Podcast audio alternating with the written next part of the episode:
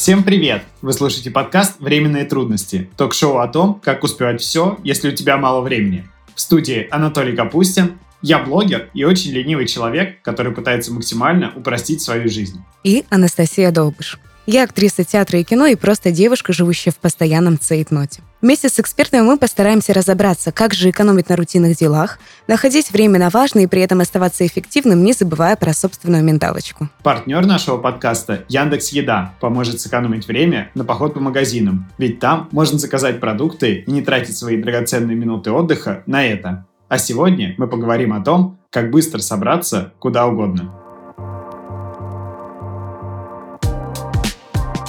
Толь, есть такое уже устойчивое выражение, что мужчина должен выглядеть чуть-чуть красивее, чем обезьяны. Оно, возможно, не очень красивое и приятное, но все же мы сейчас живем в 21 веке, и я думаю, что многие мужчины даже, может быть, в каких-то вещах относятся щепетильней по отношению к своему гардеробу, чем девушки. И вот очень интересно, к какому типу мужчин относишься ты и вообще сколько времени ты тратишь на сборы. Слушай, я никогда не сравнивал себя с обезьяной.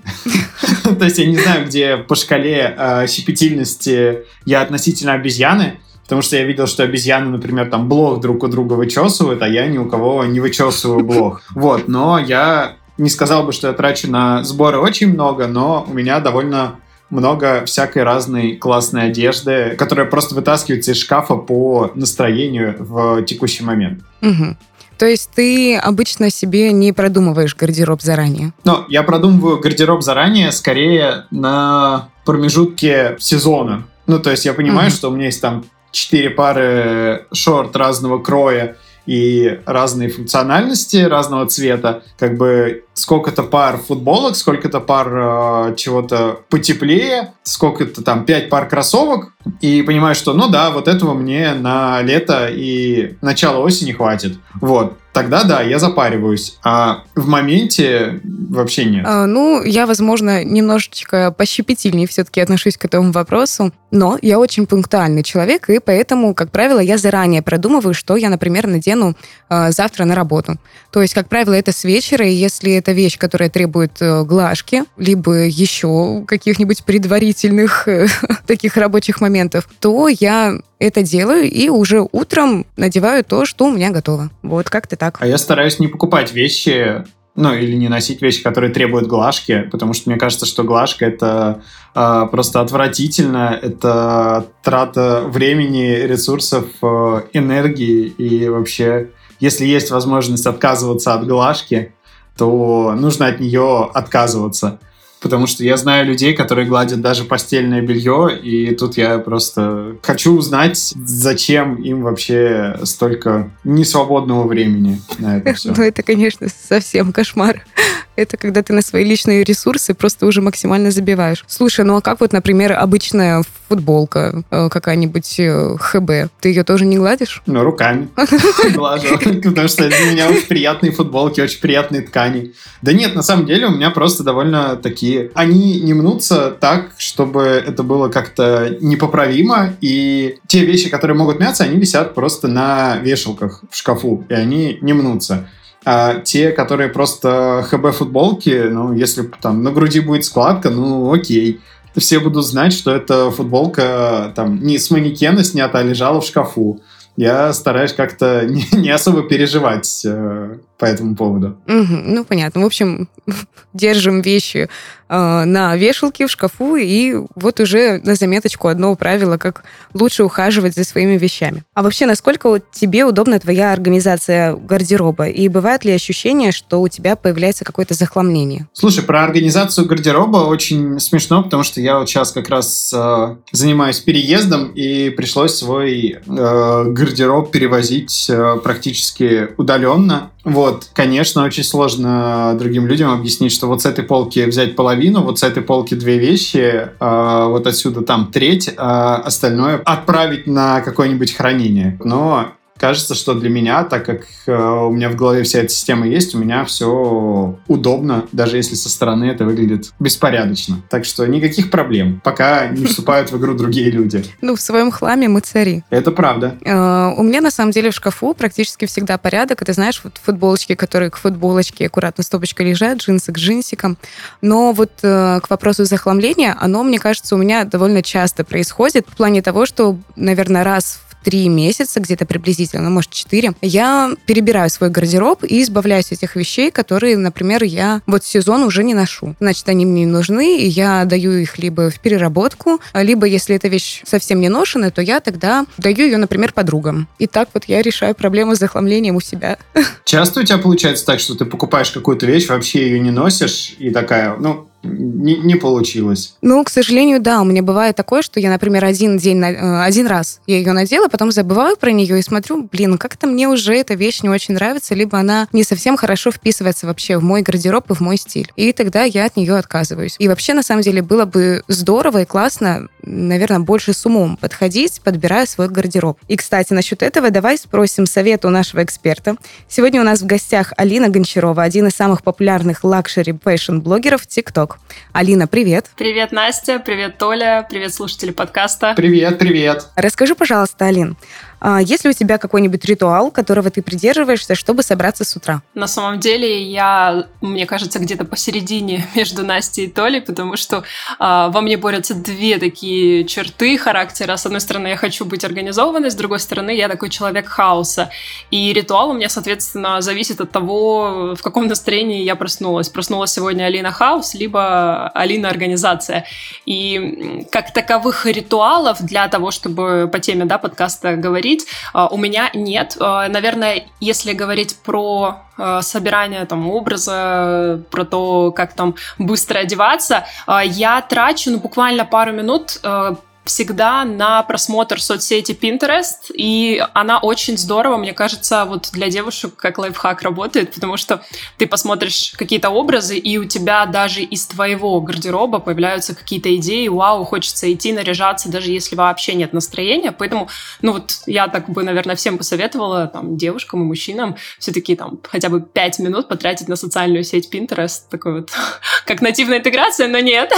А это перед тем, как одеваться, или условно, там, 5-минутка каждый день у тебя есть, чтобы просто насмотренность, так называемую, тренировать. На самом деле, это и про насмотренность, да, глобально, да, я сделаю какие-то подборки в своих, там, досках Pinterest, но в то же время перед тем, как собираться, потому что я думаю, что всем девушкам, да и не только девушкам, мне кажется, знакома такая проблема, что вот, полный шкаф одежды, а носить нечего, и в этом случае очень помогает действительно подборки в социальных сетях вроде Pinterest, когда ты смотришь на какой-то образ, и ты вдохновляешься, думаешь, ой, как здорово, например, там брюки, хаки надеть с какой-нибудь необычной рубашкой, с которой ты раньше даже не думал, что эти вещи могут сочетаться, и вот это и насмотренность, и вдохновение сразу, это классно. А расскажи, пожалуйста, занимаешься ли ты организацией своего гардероба? И как вообще быстро тебе удается собрать свой образ? Ну, как таковой организацией я, опять же, занимаюсь, мне кажется, время от времени, когда нужно там как снять стресс какой-нибудь. Мне кажется, многие люди так делают, там, наводят порядок в своем шкафу для того, чтобы там снять какой-то бытовой стресс.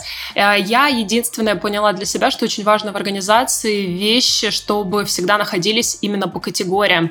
То есть, да, там очень многие эксперты советуют развешивать по цветам, это очень замечательно, это просто прекрасно, но самое важное, чтобы вещи одной категории находились в одном месте. То есть, если мы говорим про шорты, они должны быть строго в одном месте, топы в одном месте, то есть ни в коем случае не перемешивать, потому что это драгоценные секунды в момент какого-то экстренного сбора, и ты действительно можешь забыть про какой-то топ просто из-за того, что он там висит в окружении кардиганов. И очень важно, мне кажется, вот в организации, если не знаете, с чего начать с того, чтобы просто и чтобы ваши вещи хранились по категориям, и изначально, когда вы проводите ревизию, да, когда вы там избавляетесь от ненужного, не вываливать все из шкафа, как многие любят делать, а потом ловить безысходность, глядя на кучу вот эту на кровати лежащей одежды, все-таки делать сортировку и организацию по категориям. То есть топы отдельно, джинсы отдельно, и вот чтобы это были узкие категории, не так, что ой, я все там низы, как говорится, разбираю. Нет, я разбираю джинсы, я разбираю шорты, я разбираю юбки.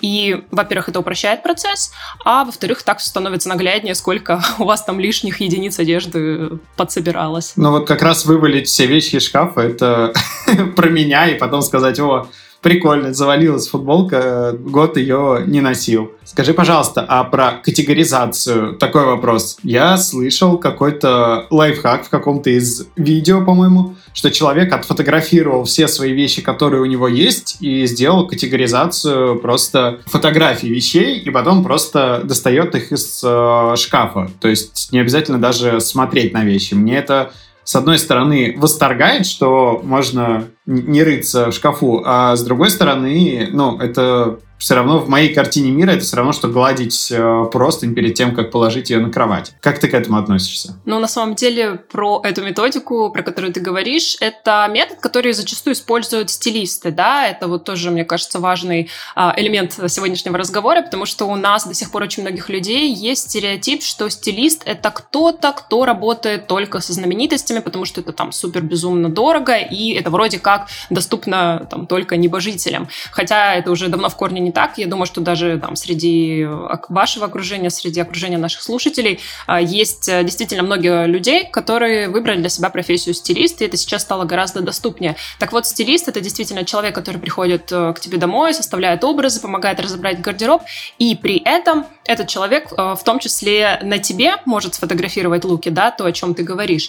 Либо это человек, который может там помочь тебе отдельно сфотографировать там твои сумки. Понятное дело, что ты сам можешь это сделать, да, никто нас в этом не ограничивает. Но я заметила, что многие все-таки все равно предпочитают доставать одежду из своих чертогов памяти, а не из чертогов своего телефона, тратить на это время. А вроде как, когда ты нанял стилиста, потратил на это время, вы организовали пространство, то вроде уже как-то больше мотивации на то, чтобы обращаться к фотографиям. И это, мне кажется, очень-очень удобный способ понимать и видеть, что находится в твоем гардеробе, но в то же время я понимаю, что без профессионала, ну, мало кто смотивирован на то, чтобы сделать этот процесс, вот этот архив своих образов. Но если кто-то способен сделать это без стилиста, то это, конечно, замечательно. Мне кажется, что это очень удобно, потому что в данном случае собирать образ можно буквально лежа в кровати. Ты проснулся, тебе не нужно даже вставать, идти смотреть, что у тебя в шкафу, ты можешь просто полистать архив, и все. Например, вот у моей мамы так. У моей мамы есть такой архив, и она просто лежа в кровати выбирает образы. Очень круто. Мне кажется, что люди, пусть даже и там нашего с вами возраста, у них есть большая проблема в том, что они не особо понимают, что делают стилисты, и так как ты не понимаешь, что делают стилисты, совершенно непонятно, как выбрать нормального стилиста. Ну, то есть ты просто смотришь, о, ну, что-то кто-то какие-то шмотки, есть какие-то логотипы брендов, наверное, он норм. Вот. Можешь буквально там какой-нибудь там 2-3 лайфхака или там красных флага по поводу выбора стилиста сказать? Возможно, это кому-то поможет. По поводу работы со стилистом, мне кажется, что человек в принципе хочет обратиться к стилисту, когда хочет немножко видоизменить свой образ. Вряд ли человек захочет пойти к стилисту, если его там все полностью устраивает. Очень многие люди действительно рассуждают из серии, что ой, зачем мне кто-то будет указывать, что я буду носить, я же вот там всю жизнь носил, и, наверное, я в этом разбираюсь. Ну, так можно говорить про очень многие профессии, так можно говорить там про тех же визажистов, да, зачем нужны визажисты, если там все женщины умеют краситься, да, там извечный вопрос моего мужа, почему не все женщины умеют краситься как визажисты. Со стилистом, наверное, похожая история, потому что все-таки в данном случае человек учится, он получает образование, да, если думать с этой категории, человек потратил на это время, а ты в данном случае платишь какую-то сумму за то, чтобы делегировать часть своей там даже рутины и в то же время для того, чтобы там выглядеть как-то более стильно, не тратить время на изучение трендов, фактур.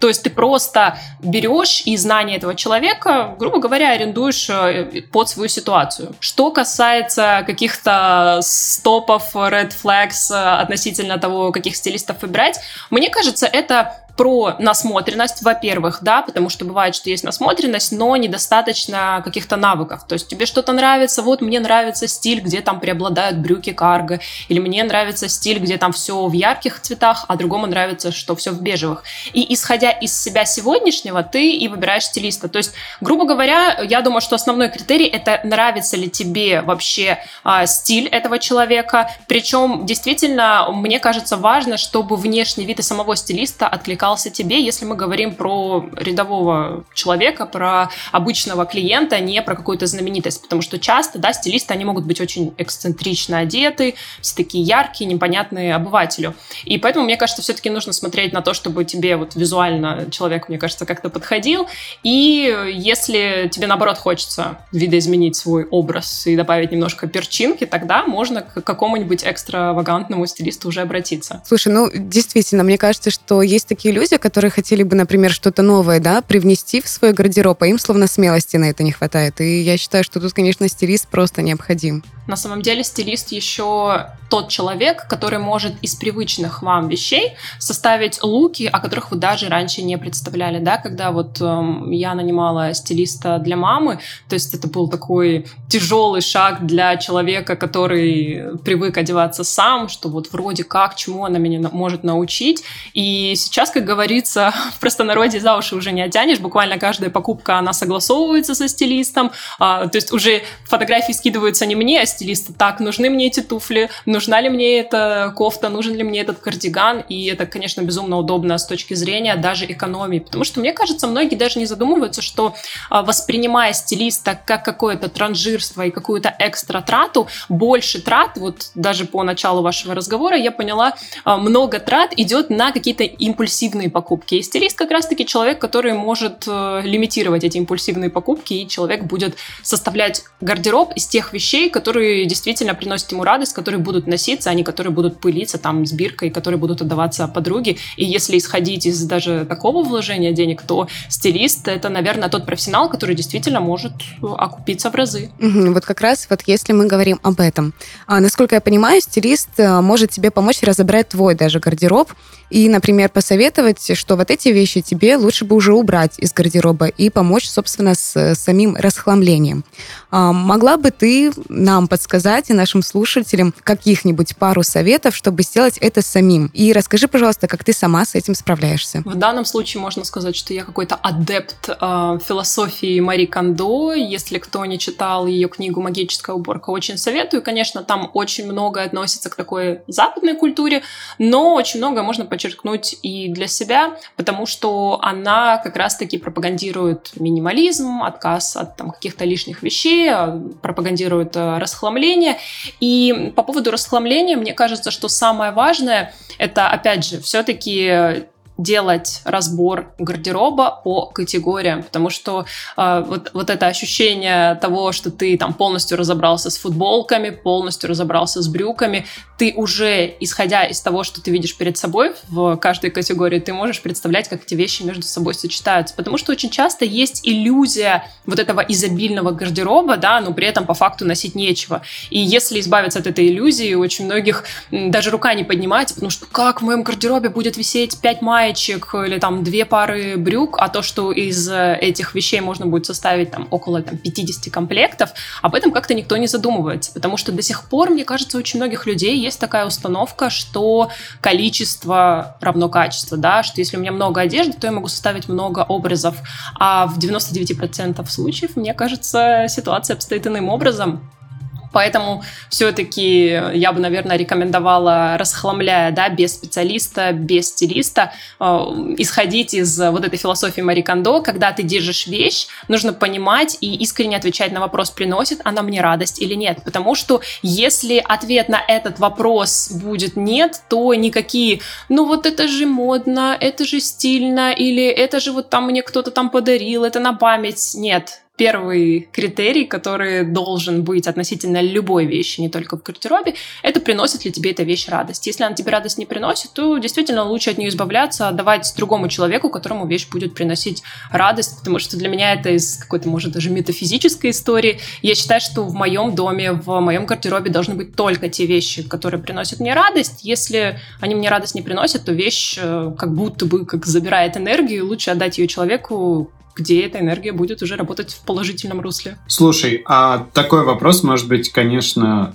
глупый, но все равно, а есть ли у тебя такие вещи, которые хоть и приносят тебе радость, ну, как бы вот как раз на этом уровне, но ты не знаешь, куда носить или не знаешь, как носить? Ну, то есть какая-нибудь, условно, куртка, которая кажется вау, классно, супер, круто, но она не вписывается совершенно в гардероб. И если есть, что с ними делать? Ну, мне кажется, такие вещи есть у любой женщины, не только у женщины, потому что, ну, это такое, какое-то, возможно, guilty pleasure иметь такие вещи. У меня, например, очень долго, я думаю, 3 года, лежала просто потрясающая розовая шуба из искусственного меха. То есть вещь, которую слабо можно себе представить, интегрированная в какой-то гардероб. И в таком случае я, на самом деле, спустя какое-то время, когда вещь полежит, я вот вроде она классная, понимаю, что носить не буду, расставаться вроде тяжело, я провожу фотосессию в этой вещи. Ну, то есть, как бы я, получается, ставлю какую-то внутреннюю ментальную галочку, что вот я эту вещь там использовала на максимум, мне есть потрясающие снимки, может, не потрясающие, но в любом случае снимки в этой вещи, она вроде как бы глобально мне послужила, и уже потом я эту вещь все-таки искренне пристраиваю другому человеку, потому что для меня все-таки, я вот посмотрела на это со стороны, что грустно, что вещь висит, и она вот просто там прячется от мира, когда другой человек мог носить, потому что я подарила эту шубу своей подруге, и я вижу, что она там каждый день буквально там в плохую погоду носила ее на работу, и мне вот было как-то так приятно, когда я ее видела, и встречала в этой шубе, что да, с одной стороны, мне и самой эта шуба нравится, но из-за того, что эта шуба как будто бы попала в правильные, в хорошие руки, ну, мне всегда становилось как-то теплее на душе, поэтому я думаю, что нужно исходить из этой философии, что вещи должны быть в правильных руках, и это не всегда наши руки. Вот ты сейчас сказала немножечко про фотосессию. И, как правило, мы на фотосессию продумываем наш образ прям до каждой детали, даже самой маленькой. Можешь, пожалуйста, подсказать, как продумать образ до каждой детали в обычной повседневной жизни? И еще такой вопрос. Стоит ли разделять свой гардероб на повседневный и для каких-нибудь особых случаев? Отвечая на первую часть вопроса по поводу того, как продумать образ до всех деталей, в данном случае я опять возвращаюсь к Pinterest, потому что вдохновение и только вдохновение — это то, что, наверное, первично при создании любого образа, особенно нетипичного. Что касается деталей, я бы, наверное, людям без какой-то обширной насмотренности, без опыта стилизации, но которые хотят там выглядеть стильно, рекомендовала как минимум собирать какие-то простые, базовые, чистые образы, да, там понятные цвета, которые им подходят по цветотипу, ну или которые просто, да, вот им нравятся, но делать акцент на детали, потому что на самом деле очень многие люди недооценивают степень того, как важны аксессуары и просто действительно ими пренебрегают. Это сережки, это кольца, это ремни, это заколочки, то есть какие-то детали, которые кажутся несущественными, но именно они создают образ и создают настроение, потому что, да, ты можешь одеть там какой-нибудь супер чистый, понятный образ, но именно детали добавляют вот эту изюминку, и какие-нибудь там объемные серьги, имитирующие золото, они могут разбавить даже самолетный лук, как говорится, какой-нибудь спортивный костюм, если надеть с правильными аксессуарами, можно уже выглядеть, ну вот как любит говорить на Ютубе, выглядеть дорого. Угу. А как по поводу разделения гардероба? По поводу разделения гардероба на повседневный и вечерний, я думаю, конечно, все-таки должно быть такое разделение, потому что есть определенные случаи, которые требуют от нас там женщин коктейльного платья, что-то, возможно, там платье в пол, требуют какие-то повседневные образы вроде тех, что мы носим в офис, но я в целом приверженница такой концепции, чтобы вещи были максимально универсальные, потому что для меня важно быть свободной и важно, чтобы я могла в вещах утром сходить по делам, и в этих же вещах я спокойно спокойно могла, там, изменив пару деталей, опять же, изменив там буквально несколько украшений, я могла пойти в какой-нибудь ресторан и не переживать, что, ой, мне нужно зайти домой переодеться. Понятное дело, у меня будут какие-то туфли на каблуке на вечер, и днем я выберу что-то более удобное. Но глобально основные вещи, ключевые в моем гардеробе, они все, в принципе, вписываются в категорию и в пир, и в мир, и в добрые люди. Угу. То есть у тебя нет, например, такого, как в мультике «Простоквашино», там, где мама говорит, что у меня 7 концертных платьев, а мне их некуда надеть. Ну, я еще из тех людей, которые все-таки любят сами создавать себе праздник, и для меня нет такой проблемы, как говорится, прийти слишком нарядные, да, я за это не сильно переживаю, потому что в том числе одежда — это такой способ самовыражения, если себя в этом ограничивать, ну, как-то уж вообще, мне кажется, будет грустно, особенно грустно, если там люди вынуждены жить по какому-то дресс-коду. В моей жизни нет дресс-кода, но это не отменяет того факта, что я человек, который может создать себе праздник, и действительно могу просто сильно разрядиться в кино. Просто мне кажется, что не нужен повод для того, чтобы выглядеть супернарядным, потому что я даже замечала, когда я покупаю какой-нибудь очень красивое платье, там приходят ко мне подружки, смотрят, говорят, вау, супер, здорово, а куда такое носить? А вот где такое надеть? Я думаю, господи, можно найти любой повод, можно просто сходить там в ресторан, просто можно надеть что-то очень нарядное в кино. Это все в нашей голове, это абсолютно все стереотипы.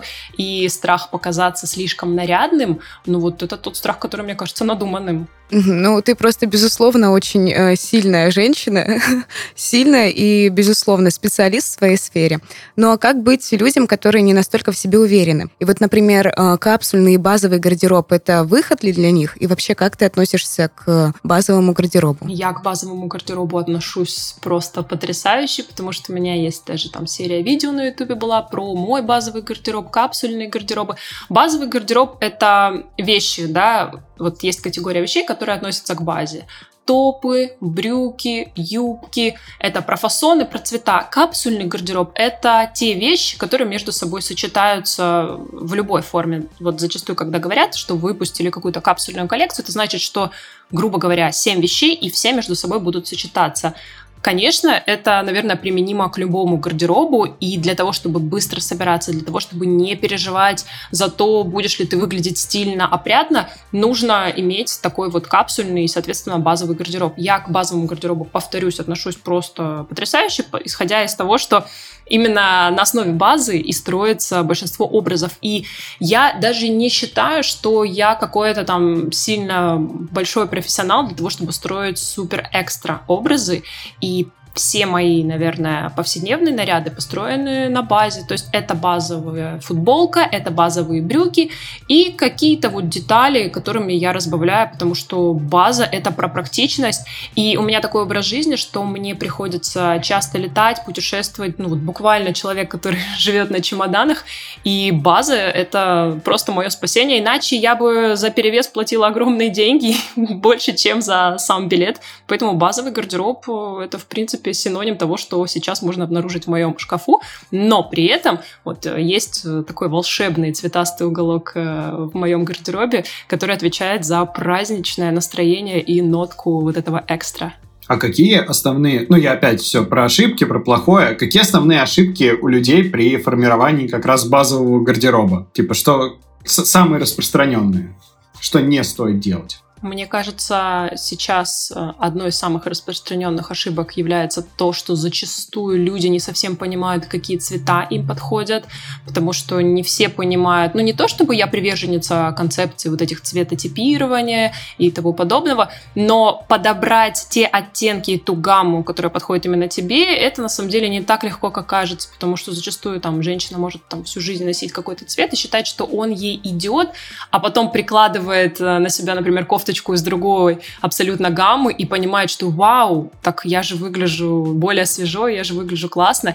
И действительно подобрать правильную гамму, если мы не говорим даже про какие-то бежевые цвета, да, там серые. Все мы знаем, сколько существует оттенков серого, соответственно, там столько оттенков бежевого. Вроде все считается базой, но одному, например, подойдет розовый потон, другому подойдет желтый. Если вот, ну, слушают девушки, они сейчас понимают, о чем я говорю, потому что с тональными средствами примерно та же история. И в плане цветов в гардеробе, здесь нужно думать, что это как тональник.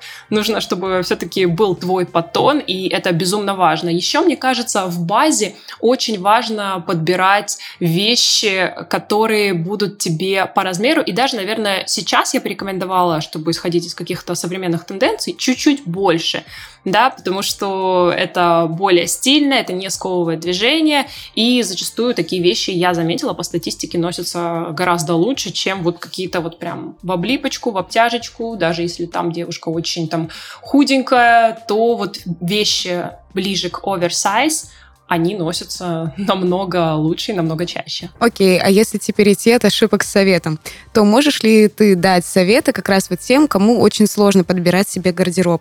И вообще, как в целом перестать заморачиваться над подбором одежды и начать быстро создавать себе образы? Касаемо первой части вопроса, как выбрать свой стиль, как быстро, без профессионала собирать себе образ, это на самом деле... очень-очень легко решается. Вы просто находите знаменитость, которая вам нравится и которая примерно вашего цвета, типа, ну, то есть даже обыватель, не понимающий в цветотипировании, может примерно понять, какая знаменитость на него похожа, там, оттенок волос, оттенок кожи, цвет глаз. И зачастую, да, мы говорим про какую-то, например, стильно одетую знаменитость, с ними работают стилисты.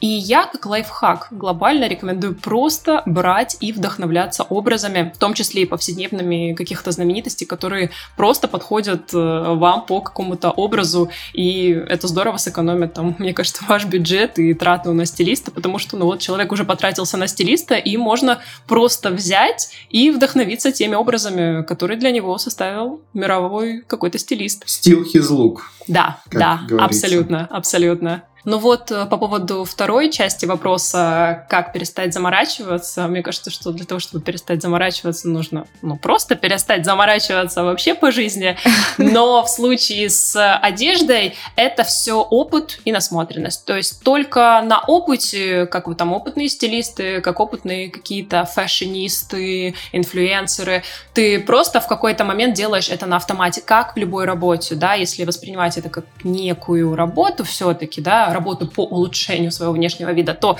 нужно немножечко вначале поднапрячься, поднажать, попрактиковаться, посоставлять образы, подзаморочиться, чтобы потом все это было на автомате, и когда ты будешь составлять какой-то образ, тебя будут спрашивать: ой, а как ты там додумалась составить эти вещи? Ты такой: я не знаю, это как-то на автомате.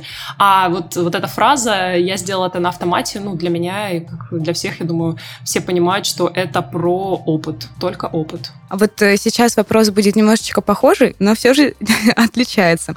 Расскажи, пожалуйста, свои топ-3 способа собираться быстро куда угодно, на прогулку, на свидание и так далее. Ну, во-первых, мы так поняли, первое — это уже Pinterest. Обязательно смотрим, тренируем свою насмотренность и далее. Второй, наверное, совет — это то, что у меня всегда есть, знаете, это называется дежурные комплекты. То есть, когда я не знаю, что надеть, у меня висят мои любимые там футболки, брюки, которые между собой сочетаются и которые, ну, я примерно могу представить, под какую категорию праздника или там выхода они подходят. То есть, это обязательное наличие дежурного комплекта. Вот это прям всем рекомендую. И третий совет, он относится к бытовому разряду. Наверное, я бы всем рекомендовала. Вот вы говорили вначале про гладить вещи, не гладить вещи. Я, в принципе, тоже утюгом очень давно не пользуюсь. Я использую отпариватели. Ручные отпариватели — это, наверное, вообще мое спасение, потому что я их беру с собой всегда в путешествие. Неважно, будет в отеле утюг, не будет утюга. Я не доверяю столь важный вопрос кому-то другому и всегда вожу с собой отпариватели, они, кстати, очень доступны, везде продаются, и они полностью заменяют утюг, потому что вот стоять, гладить вещи, это зачастую отнимает очень много времени, и если все вещи в вашем гардеробе всегда в любой момент готовы к выходу, это, конечно, экономит время, и это позволяет собираться быстро, потому что, я уверена, многие сейчас понимают, о чем я говорю, когда ты опаздываешь, твоя вторая половинка кричит о том, что вам пора выходить, а ты понимаешь, что тебе надо еще идти гладить блузу, и вот вроде все катится не в ту сторону, в которую должно, и получается, что ты либо пойдешь в мятом, недосушенном, ты пойдешь, не дай бог, ты еще утюгом можешь прожечь в этот момент, потому что все это всегда происходит в суете. И очень важно все-таки, чтобы все вещи всегда были готовы к выходу, чтобы не было никаких заломов, погладить или отпарить, даже отпарить это гораздо лучше для одежды в том числе. Это вот совет, наверное, даже нулевой, а не первый. Пошел заводить, регистрироваться на Pinterest. Да, это прям потрясающая затея, потому что есть даже в ТикТоке такой тренд, когда гуглят знаменитости сначала в Гугле, а потом смотрят имя этой же знаменитости в Pinterest. И совершенно разные подборки там происходят, поэтому рекомендую тоже, кстати, так попробовать, чтобы понять разницу. Алина, спасибо тебе большое за этот выпуск, за этот разговор. Я надеюсь, что мы все немножечко приблизились к фэшн. Спасибо за то, что позвали. Для меня это был первый опыт подкаста, и я надеюсь, что всем все понравилось. Спасибо большое. Ну, а чтобы не стоять перед ворохом одежды и собирать целый день ваш образ, нужно научиться распределять свое время. Тайм-менеджмент поможет тебе не только не опаздывать, но и проводить оставшееся время эффективно. Но сэкономить еще больше бесценных минут поможет тебе Яндекс.Еда, ведь пока ты подбираешь безупречный наряд, тебе уже привезут для завтрака, обеда и ужина все, что тебе потребуется. Это был подкаст «Временные трудности». И сегодня мы узнали, как быстро собраться куда угодно. С вами были Анатолий Капустин и Анастасия Довбыш. Найдите время, чтобы подписаться на нас и поставить 5 звездочек в своих любимых подкаст-приложениях.